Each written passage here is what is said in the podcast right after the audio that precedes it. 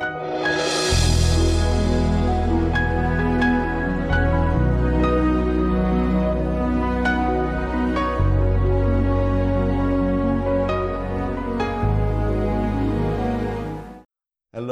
welcome back to a new session from the Divine Healing Teaching Series. And if you remember, we are in the third chapter of this series where we answer objections to healing. And in our last session, we discussed about God's sovereignty and how this concept can stand in the way of our faith for healing and can be a blockage to our minds if it's not understood correctly. And then we discussed about God's kingdom and about the already but not yet theological concept and how to understand that concept in the right way, in the biblical way, so that it will not block our faith for healing and it will not stop our conviction about healing.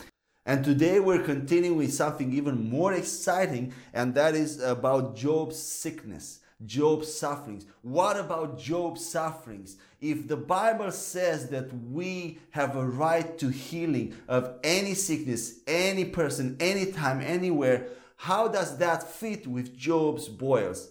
And the objection uh, sounds like this God allowed and even sent sickness on Job to teach him something. Why wouldn't he do the same thing with me today? So, for some reason, whenever we are sick, or we, we are in need of healing from God, we immediately identify ourselves with all these situations from the Bible uh, where God didn't heal or God allowed sickness, like Job or Paul's thorn or other situations that I mentioned before. and let's see how we answer this objection. The short answer to this objection is that Job was not a new creation. He was not in the New Testament. But we will develop more uh, uh, and we'll give a more detailed answer to this objection. First and foremost, we need to understand that it was not God who wanted sickness on Job. He is not the one who gave sickness to Job. It was, it was Satan who attacked Job. It was Satan who came before God and asked for, for a trial on Job. And then he went and put those boils and those torments on Job. But it wasn't God. Second, I want us to understand that Job suffered only for a little while. His sufferings were not permanent or forever. The Bible doesn't mention the exact period of time, but it says uh, that uh, Job mentions days and months, not years. And the best approximation, many, many Christians believe that it was around nine months. But again, the Bible doesn't mention exactly how much. But the important thing is that at the end of, the, uh, of that period, Job got healed. And he received double he, his fortunes his wealth was doubled his lifespan was increased his uh, sons and daughters were restored and they were more beautiful than before. And we see that in the book of job in chapter 42 verse 10 to 16 if you have our Bibles ready, let's read it together. I'll be reading from the New King James Version, but you are welcome to use any English translation you have available. Let's read it together. And the Lord restored Job's losses. Again, and the Lord restored Job's losses when he prayed for his friends. Indeed, the Lord gave Job twice as much as he had before. Then all his brothers, all his sisters, and all those who had been his acquaintances before came to him and ate food with him in his house. And they consoled him and comforted him for all the adversity that the Lord had brought upon him. Each one gave him a piece of silver and each a ring of gold. Yes, it seems that here the Bible says that the adversity was brought by the Lord. But we will see in the whole context of the Bible that it wasn't, it cannot be the Lord who brought that to Job. It, it must have been his the writer's limited understanding and revelation. We will see other verses, other passages in Job that uh, talk about things that are kind of contrary to who the Lord is. Each one gave him a piece of silver and each a ring of gold. Now the Lord blessed the latter days of Job more than his beginning for he had 14,000 sheep, 6,000 camels, 1,000 yoke of oxen, and 1,000 female donkeys. He also had seven sons and three daughters. And he called the name of the first Jemima, the name of the second Keziah, and the name of the third Keren Happuch. In all the land were found no women so beautiful as the daughters of Job, and their father gave them an inheritance among their brothers. After this, Job lived 140 years and saw his children and grandchildren for four generations. Amen. We see in this verse that God healed Job, he doubled his fortunes, he lived a long life. Uh, 140 years god gave him uh, new sons and daughters more beautiful than before so if you identify yourself with job you should also eventually be healed your possessions should be restored and doubled your sons and daughters, you, you should experience what Job experienced because he didn't stay in that state forever. He didn't stay in that sickness forever. God, I, I see God like he was eager to restore Job, to heal Job. So whenever you identify yourself with Job, you should also be healed in the end. Amen. The third thing I want us to notice is that it seems that Job was not a Jew. What I mean is that he wasn't in in the proximity of Abraham or the people of Israel when they were with Moses. He was not a Jew and he lived somewhere southeast, southeast of Israel between 2000 and 1000 before Christ. He lived somewhere after Noah's uh, flood and before Moses and the commandments. And the best approximation places him living while the sons of Jacob were in Egypt, in slavery in Egypt but he wasn't a part of the people of Israel. That means he didn't have any connection with Abraham, with the law of Moses and the commandments, and he didn't have uh, any promises from God on which to place his faith. That is an important thing. The third thing that we want I want us to understand and notice about Job is that he didn't have the covenant that Abraham had with God. He didn't have the law and the commandments by which the people of Israel were, people of Israel were able to have life, access to life, and he didn't have any other promises from God on healing on which he could have based his faith upon. He even says in Job 9:33 that there was no mediator between God and him like we have Jesus today. Let's read Job 9 verses 32 to 35. For he is not a man as I am, that I may answer him, and that we should go to court together. Nor is there any mediator between us, who may lay his hand on us both. Let him take his rod away from me, and do not let dread of him terrify me.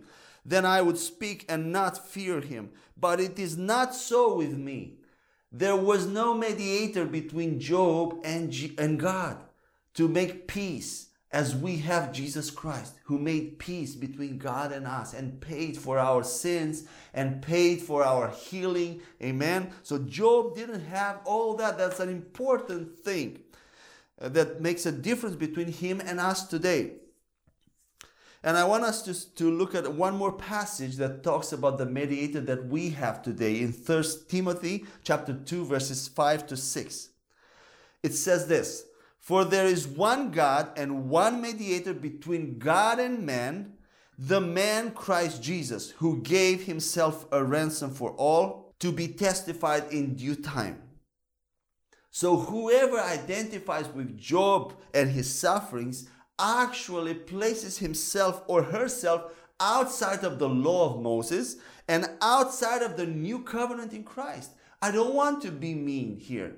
But that's the truth. If you identify yourself with Job, you come out of even the law of Moses. We know that the Gentiles were not under the law of Moses, only the people of Israel. But you come even out of that too. And also, you place yourself also outside of the new covenant that you have with Jesus Christ. If you believed in Jesus Christ and if you have a personal relationship with Him, when you identify yourself with Job, you come out of that. You place yourself out of, of that covenant because Job didn't have Jesus Christ. He didn't have a covenant with God. And it's actually offensive. I, I go even more further on. It's actually offensive to the sacrifice of Jesus to place yourself in, in Job's shoes, to identify yourself with Job and say that God allows sickness today. It is offensive to the, to the sacrifice of Jesus on the cross. because he paid such a high price that we might have healing that Job didn't have.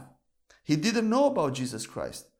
But then, even in Job's case, let's come in his state, with his revelation, in his time, with his level of understanding, he didn't have the promises. He didn't have any rights to God to, uh, to, for healing to God. He didn't have any rights to healing before God and no mediator. We see that still God had mercy on him and healed him and blessed him twice more than he had before. So, this is our God. He's a God of mercy. He's a God of goodness. He's a God who wants, He's capable, and always wants to heal you. He's always willing. And He did that for Job, even though Job didn't have any promise. He didn't promise anything to Job. That's what God is. Amen. And I want us to read one more passage from Job chapter 1, verse 21, where it says this and he said, Job said, Naked I came from my mother's womb, and naked shall I return there. The Lord gave, and the Lord has taken away. Blessed be the name of the Lord. This verse is usually mentioned uh, during funerals, and we also have some worship songs that use this verse as a truth.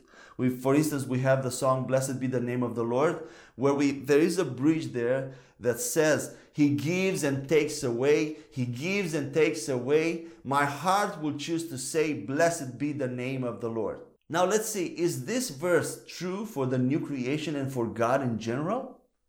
No, of course not. It is not true for the new creation period, for the New Testament, and for God in general. It's not true about God in general. Why? Because this verse was is, is mentioned by Job himself and is based on his limited knowledge and revelation about God. For instance, he didn't even know that there was a Satan. He didn't know about the existence of Satan. He only knew some things about God, and the Bible calls him righteous. Whatever he knew about God, he applied in his day to day life. And because of that, he was righteous, but his knowledge and understanding and revelation was very limited. And as we've mentioned before, he didn't have a covenant with God like Abraham had. He didn't have access to the law of Moses and to the commandments. He didn't have a mediator. He didn't have a new covenant with God in Jesus Christ. He didn't have any promises on healing from God. His revelation was limited. So his words were based on what he knew. So that was true for him, but is not true today for us. And it's not true about God. God never takes away anyone and anything. It is Satan. It is the devil who takes away, who kills and destroys. God is a God who always gives good gifts to people. He's a good God. And we see that in James chapter 1 verse 17. Every good gift and every perfect gift is from above and comes down from the Father of lights, with whom there is no variation or shadow of turning. So every good gift comes from the Father, from God. Nothing bad comes from the Father. He doesn't kill anyone, He doesn't take anyone. It is the devil and Satan who does that. And this is so important for us to understand. And I hope by everything I said about Job, about his sufferings, and the answers that I brought to this objection, I hope that I killed once and for all this objection and that it will never stand in the way of your faith for healing. Because we as Christians, as believers, as born again believers in Christ Jesus, we live in a new time, in a new testament where we have so many promises better than the, the, the law and better than the commandments, better than the law of Moses. We have better promises and we have a better covenant and we have a right, we have access to healing, we have more revelation and knowledge about God. He revealed His heart, He revealed His love, He revealed His grace to us, and that's amazing. Amen. Praise the Lord. Let's move on to the next objection, which is Jesus in his hometown. And the objection sounds like this even Jesus couldn't heal all people in his hometown because of their unbelief. So, whenever we are faced with a sickness, to pray, to minister to ourselves and to other people, this objection comes so often in our minds and is put there by the devil that even Jesus, who was the Son of God, was not able to heal anyone, anytime, anywhere. There's actually a situation in the New Testament when he couldn't heal anyone. So you cannot say that healing is for any sickness, for anyone, anytime, anywhere. Really?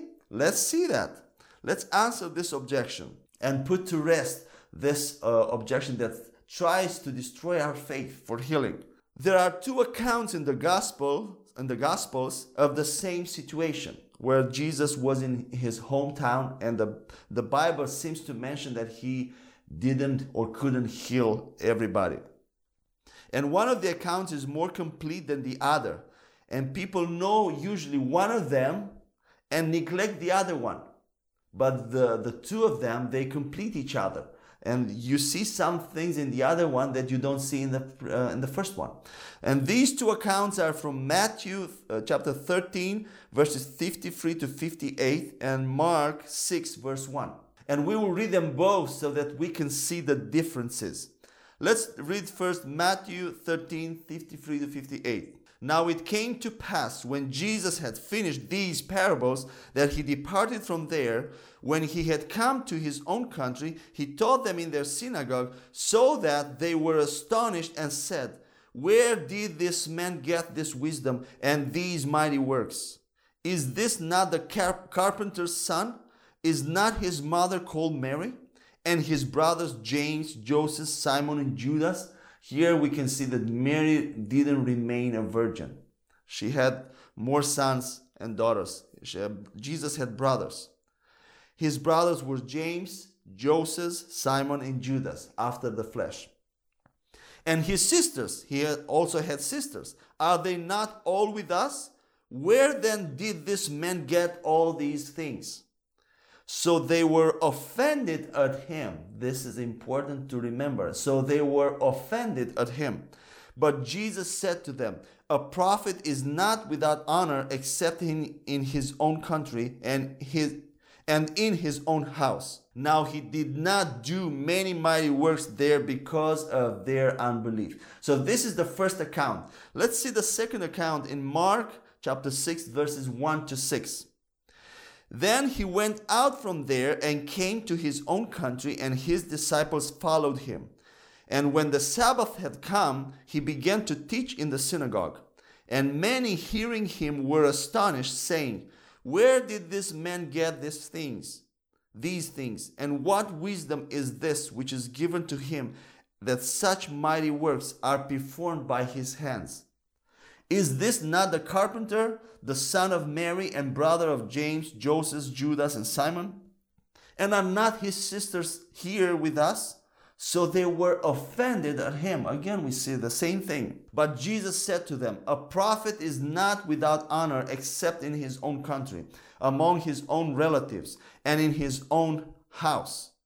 Now he could do no mighty work there, except that he laid his hands on a few sick people and healed them. This is new, is different from the previous account.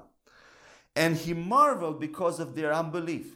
Then he went about the villages in a circuit teaching. We see that in Matthew 13 58, the verse says this Now he did he did not do many mighty works there because of their unbelief. The Bible doesn't say that Jesus didn't do any works there, any mighty works, but it says that Jesus didn't do many mighty works. And it's a difference. He did some mighty works.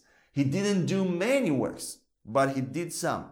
Then in Mark 6, verse 5, the Bible says that everyone sick who came to Jesus and Jesus laid his hands on them, they were healed. So, on those that Jesus laid his hands on, they were healed. There was never a person where, on, we, on whom Jesus laid his hands and left him or her sick. The verse says this He could do no mighty work there, except that he laid his hands on a few sick, sick people and healed them. So, on those that he laid his hands upon, they were healed. Both accounts show clearly that the whole city in general was offended at him. We see that in Matthew 13 57 and Mark 6, verse 3. Now, when people are offended at you, they don't line up before you so that you lay your hands over them or minister to them. They usually stay at a distance. They talk, they gossip, they talk about what you're doing, but they stay at a distance. They don't come for ministry. Have you ever been offended by a sermon or by a preacher in a church? Did hmm. you, at the end of the service, did you have any desire to go for ministry when you were offended of what that preacher said? No. Most of the times, no. Or if you go down there, it's for other reasons. It's not for out of good reasons. So when people are offended, when pe- these people that were offended, they didn't want to have anything to do with Jesus or with what he was doing there. So that they didn't even come up to Jesus for Jesus to lay his hands on them. So they didn't believe Jesus, they disconsidered him, and they didn't even come for ministry to receive healing. But those who came, Jesus laid his hands on them and healed them all. Amen. And also, maybe there weren't there hundreds and thousands of people because the city of Nazareth was a small city in itself. So we've seen here first that uh, Jesus didn't do many, not any, uh, mighty works there. Then in Mark 6 5, we saw that on anyone that Jesus laid his hands on, he healed them all. And finally, we see that those people that uh, were in unbelief were actually offended on what he was saying, what he was preaching, and they didn't even come for ministry. That's what usually happens when someone is offended. Amen. So I hope I killed this objection as well, and it will never stand in the way of your faith for healing again. Let's move on to a, another objection, uh, and that is that this, the disciples had a failure. And the objection sounds like this There is a case in the New Testament, in the Gospels, when the disciples couldn't heal someone. So not everyone gets healed. That's the objection. Let's see if that's true. Let's try to answer this objection. There are again two accounts in the gospel of the same situation where the disciples had a failure. When the disciples couldn't cast out a demon and they came and asked Jesus, why they couldn't do it. Those accounts are in Matthew chapter 17, verses 14 to 21, and Mark 9, verses 14 to 29. Let's read the first account in Matthew 17, verses 14 to 21. And when they had come to the multitude, a man came to him, kneeling down to him, and saying, Lord, have mercy on my son, for he is an epileptic and suffers severely for he often falls into the fire and often into the water. So I brought him to your disciples, but they could not cure him. Then Jesus answered and said, O faithless and perverse generation, how long shall I be with you? How long shall I bear with you? Bring him here to me. Uh, if a preacher would say today, Oh, faithless and perverse generation, how would you feel? But Jesus didn't mind and he said the things, he spoke about the things as they were. Verse 18 And Jesus rebuked the demon, and it came out of him, and the child was cured from that very hour. Then the disciples came to Jesus privately and said, Why could we not cast it out? So Jesus said to them, Because of your unbelief. That's the answer because of your unbelief. It wasn't God, it wasn't the demon, it wasn't the multitudes, it wasn't anyone but your unbelief. For assuredly I say to you, if you have faith as a mustard seed, you will say to this mountain, Move from here to there, and it will, it will move, and nothing will be impossible for you. However, this kind does not go out except by prayer and fasting. And usually, some of the Bible translations add in par- par- parentheses after this kind, they add this kind of demon. But I think that the Bible, this passage doesn't talk about this kind of demon, but he talks about, Jesus talks about this kind of unbelief because the context was unbelief. It says, because of your unbelief, if you have faith. And then, but this kind of unbelief does not go, does not go out except by prayer and fasting. So the unbelief in your mind is destroyed by prayer and fasting. And even if you choose to put there the kind of demon, this kind of demon doesn't come out uh, unless there is prayer and fasting. The truth is that prayer and fasting will not act directly on demons. Demons do not go out when you don't eat. That's no direct correlation. When you fast and pray, you work on your faith, on your unbelief. You destroy your unbelief, and indirectly, the demon goes away because more power and faith is released out of you. So it goes both ways, but it makes more sense that Jesus was referring to this kind of unbelief than this kind of demon. Amen?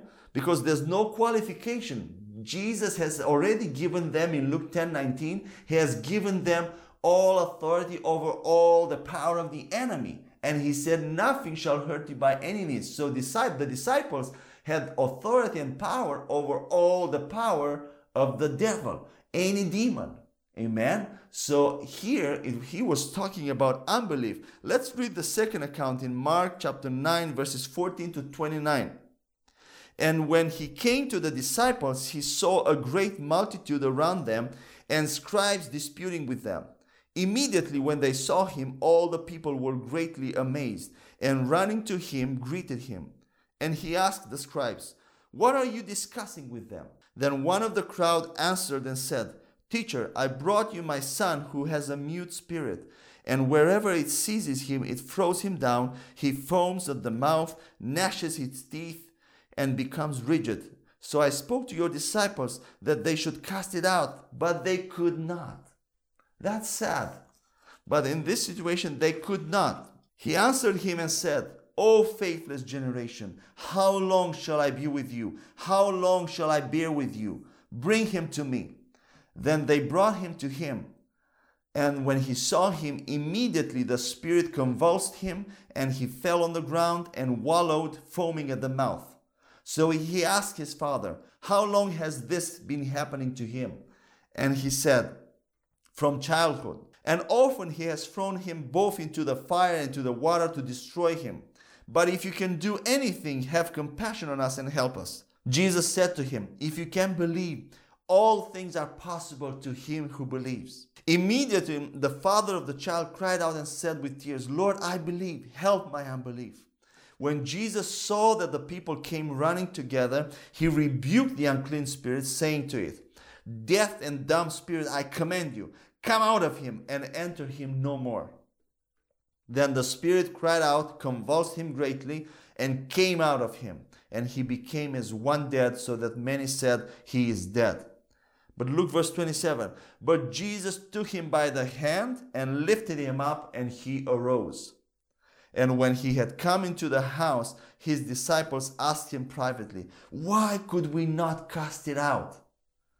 So he said to them, This kind, again, with no qualification, this kind can come out by nothing but prayer and fasting. And again, here Jesus talks about unbelief. He said previously, O faithless generation. So you see, here it's a little bit different. He doesn't say because of your unbelief, he just goes straight to say that this kind cannot come out by nothing by nothing but prayer and fasting. But previously in verse 19 he said, "Oh faithless generation."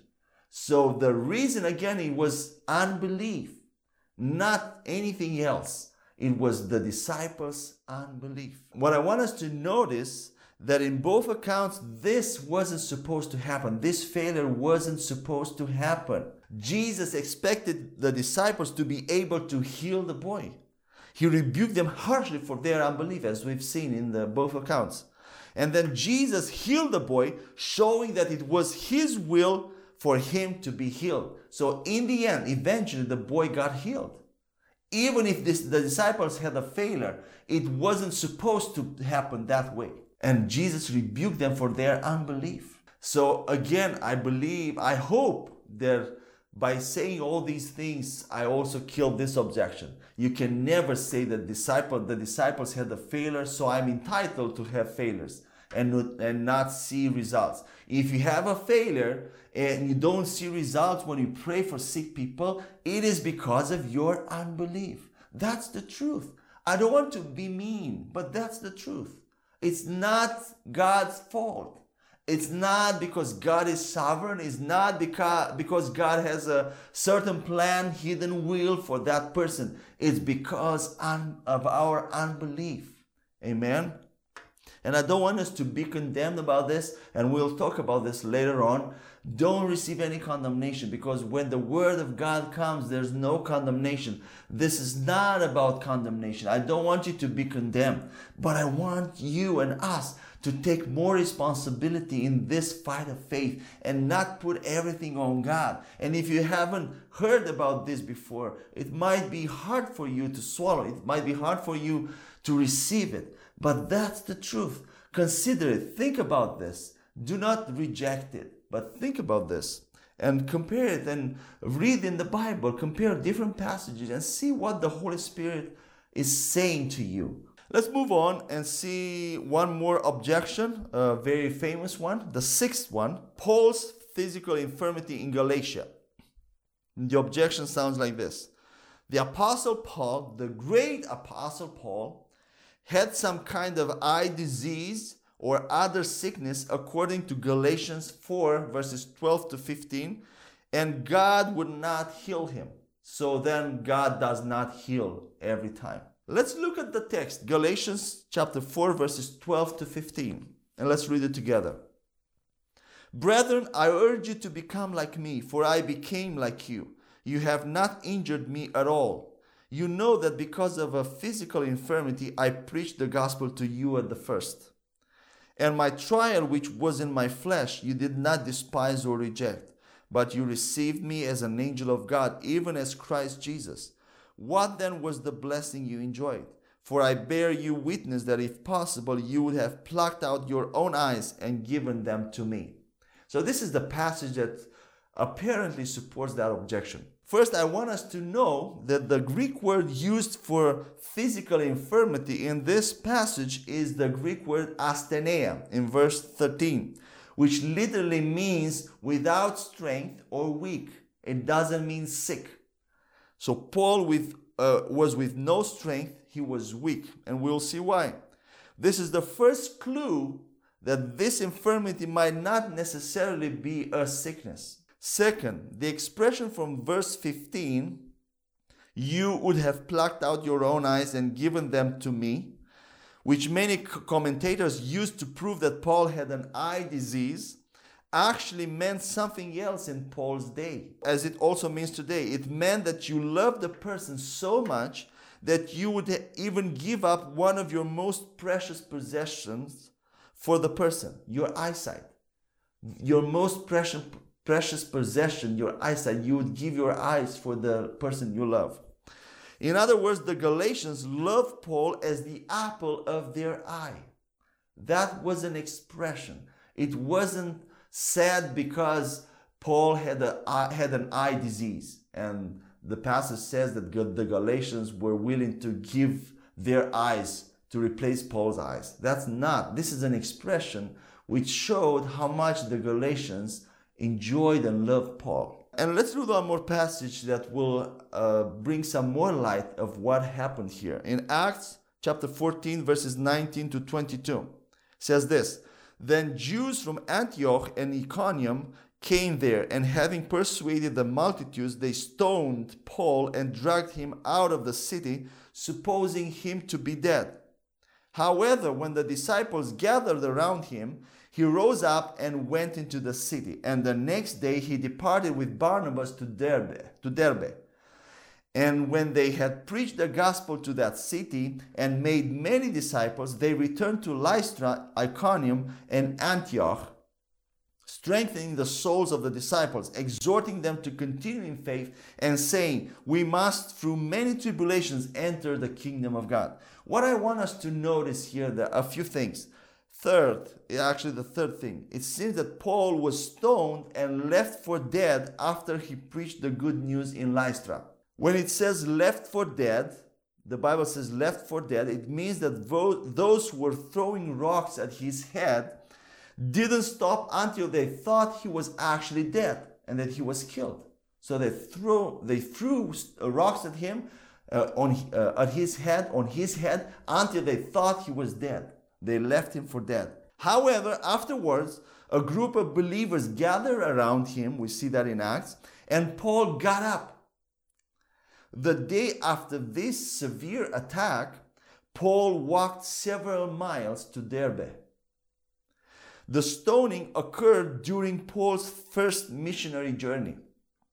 Both Derbe and Lystra are in Galatia. Isn't that interesting? So, when Paul first brought the Galatians the good news in his first missionary journey, it says at first in Galatians says that when I preached to you at first. So, when he uh, brought the good news to the Galatians, he had literally just been stoned to death. Having stones thrown at, at your head until people thought you were dead might do some damage to your eyes that could be described as an infirmity of the flesh or a bodily ailment. So that was the most probable issue that Galatians chapter 4 describes. Paul was bruised, uh, was from a previous stoning. He was stoned and left for dead, and then he traveled to Galatia and preached the gospel there. So I'm not disputing that the Apostle Paul wasn't weak in this passage, in this context, and in need of being cared for when he first came to the Galatians. The source of that weakness, however, came from persecution and not from sickness. So, no, this verse from Galatians is not evidence that Paul had an eye disease or was or that he was persistently sick. I hope that this objection is also killed. That when Paul went to Galatia, he was weak, he had a, physical infirmity in his flesh because of persecution, because he, he had just been stoned in a, in a previous city. Amen? Uh, one more objection. Objection number seven. Epaphroditus was sick. And again, we see in Philippians chapter 2, verses 26 to 27. Let's read it together. Since he was longing for you all and was distressed because you had heard that he was sick. For indeed he was sick almost unto death, but God had mercy on him, and not only on him, but on me also, lest I should have sorrow upon sorrow. Therefore I sent him the more eagerly that when you see him again you may rejoice and I may be less sor- sorrowful. Receive him therefore in the Lord with all gladness and hold such men in esteem, because for the work of Christ he came close to death, not regarding his life, to supply what was lacking in your service toward me. First, let's see that the Greek words for sickness and diseases everywhere else in the New Testament are malakia, nosos, kakos, or arostos. However, here in this passage, the term used for sick was astheneo, which means again weak. So when Paul says about Epaphroditus that he was sick, he was actually weak. He wasn't sick per se with a disease or sickness. Because Paul, the Bible doesn't use any of those four Greek words that uh, are defined that mean sickness, actual sickness. And the whole context, and whenever you study, especially a controversial issue, read the whole context of uh, where you study because you cannot take just the verse from this passage philippians 2.26 and say that paul said about epaphroditus that he was sick read the whole context and if we read the whole context it reveals by phrases like sick almost unto death, it seems to be persecution. And then another phrase in verse 30 For the work of Christ, he came close to death. So it wasn't because of sickness, it was because of the work for Christ, work of Christ. So it seems that Epaphroditus, like we will see about Trophimus next, in Trophimus' case, he was weak and exhausted physically, either from the travels with Paul or from persecution and beatings, which would exclude altogether physical sickness coming from the devil. Amen? And even if Epaphroditus was sick at one point, the passage above shows that he was healed. Amen? It says that he was healed. But it's true about many men of God. I heard uh, their testimony, I read their biographies. These men of God that heal people, that do crusades, very often they um, end up in exhaustion, in physical weakness and exhaustion. And some of them die prematurely because of that. Because they work and work for Christ and they feel that urgency that they need to do that and that and involve themselves in ministry and neglect many times their family, their wife, their children. And that's not a good thing. But they tend to be exhausted. So I think uh, knowing Paul and knowing his attitude, how he didn't have a family, he didn't have a wife, he didn't have children, and knowing his zeal, I think he brought many that uh, partnered with him to exhaustion. He, they went through persecution, through beatings. So many times, even Paul and then Epaphroditus and then Trophimus, they were in a state of weakness because they were beaten. They were tired. So Epaphroditus was sick and he was weak because of the work of Christ. He came close to death because of persecution. Let's move on to the eighth objection, I think is the last one for today. And then in our next session, we will begin talking about Paul's thorn, which is exciting. But let's see Trophimus' sickness. The objection sounds like this God doesn't heal everybody. Even the great apostle Paul couldn't heal everybody. He left Trophimus sick in 2 Timothy chapter 4 verse 20. Let's see what that passage exactly says. 2 Timothy 4:20. Erastus stayed in Corinth, but Trophimus I have left in Miletus sick. Again, the Greek word used for sick in this passage is astheneo. Is not any of those four words, malakia, arostos, nosos, and now you will know all the Greek words about sickness. So astheneo means again weak or weakness and not a sickness or disease. That's important. More than likely, this idea of sickness here had to do more with physical exhaustion, as I said about Epaphroditus, from the travels that they did. He was weakened in his body. But Paul did not offer the slightest hint as to why Trophimus had gotten sick or had remained sick. So we cannot make a theology or a doctrine out of this verse. Paul has ascribed no fault or blame upon Trophimus, such as he must not have had enough faith, or there must have been sin in his life, or he must have missed it somewhere. As we hear today many times. Oh, you have sin in your life. Oh, you didn't pray enough. Oh, you did that and that. You did it with your own hand. You you went there and did that, uh, so now you cannot expect God to heal you. That's not true. Paul felt no need to defend the doctrine of healing or his own ministry. He didn't express the idea that he had failed to get Trophimus healed. He just said that he was weak. He didn't mention that he failed, that he prayed, that he couldn't heal him.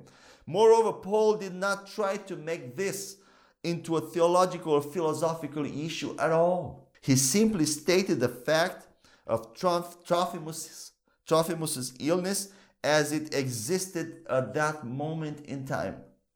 The same was with the multitude of people that he left unsaved where he left from. But he, that doesn't mean that it wasn't God's will for them to be saved. So Paul left many people unsaved. In the same way he left Trophimus sick, he left many people unsaved. But that doesn't mean God's will and heart wasn't for those people to be saved because the Bible says that God wishes for all people to come to repentance and to the knowledge of the truth. But not everybody comes. Now let's suppose and say that it was true that Paul left Trophimus indeed sick of a sickness or a disease. When Paul left, does that deny the doctrine of the Bible on healing? Does that change anything? Does one person's experience change our view on, on this doctrine? Or do we say, okay, this person didn't experience the fullness of the blessing of God, but it doesn't mean that it changes our doctrine, which is clear everywhere in the Bible, that God desires people to be healed. Amen? No one person's experience should change God's will on healing. So a person experience, even if Trophimus was sick, that doesn't change God's heart for healing. It doesn't, we cannot make a doctrine out of this. Even the disciples had a failure while Jesus was on earth, as we seen earlier on a different objection. But then Jesus came and healed the boy, as we saw earlier. So even Paul's failure to heal Trophimus doesn't mean that God's will wasn't for Trophimus to be healed. Remember that Paul was not God. Amen. He was still a man. He was not God. So even if he failed, the disciples had a failure.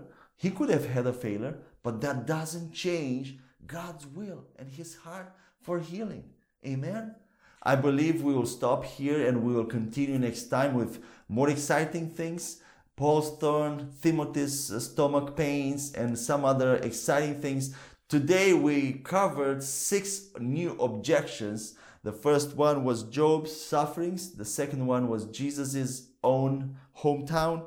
The disciples had a failure. Then Paul's physical infirmity in Galatia uh, the sickness of Epaphroditus and the sickness of Trophimus. And we still have a few more to go, but until we see next time, may God bless you and give you more revelation and build you up in faith in the name of Jesus.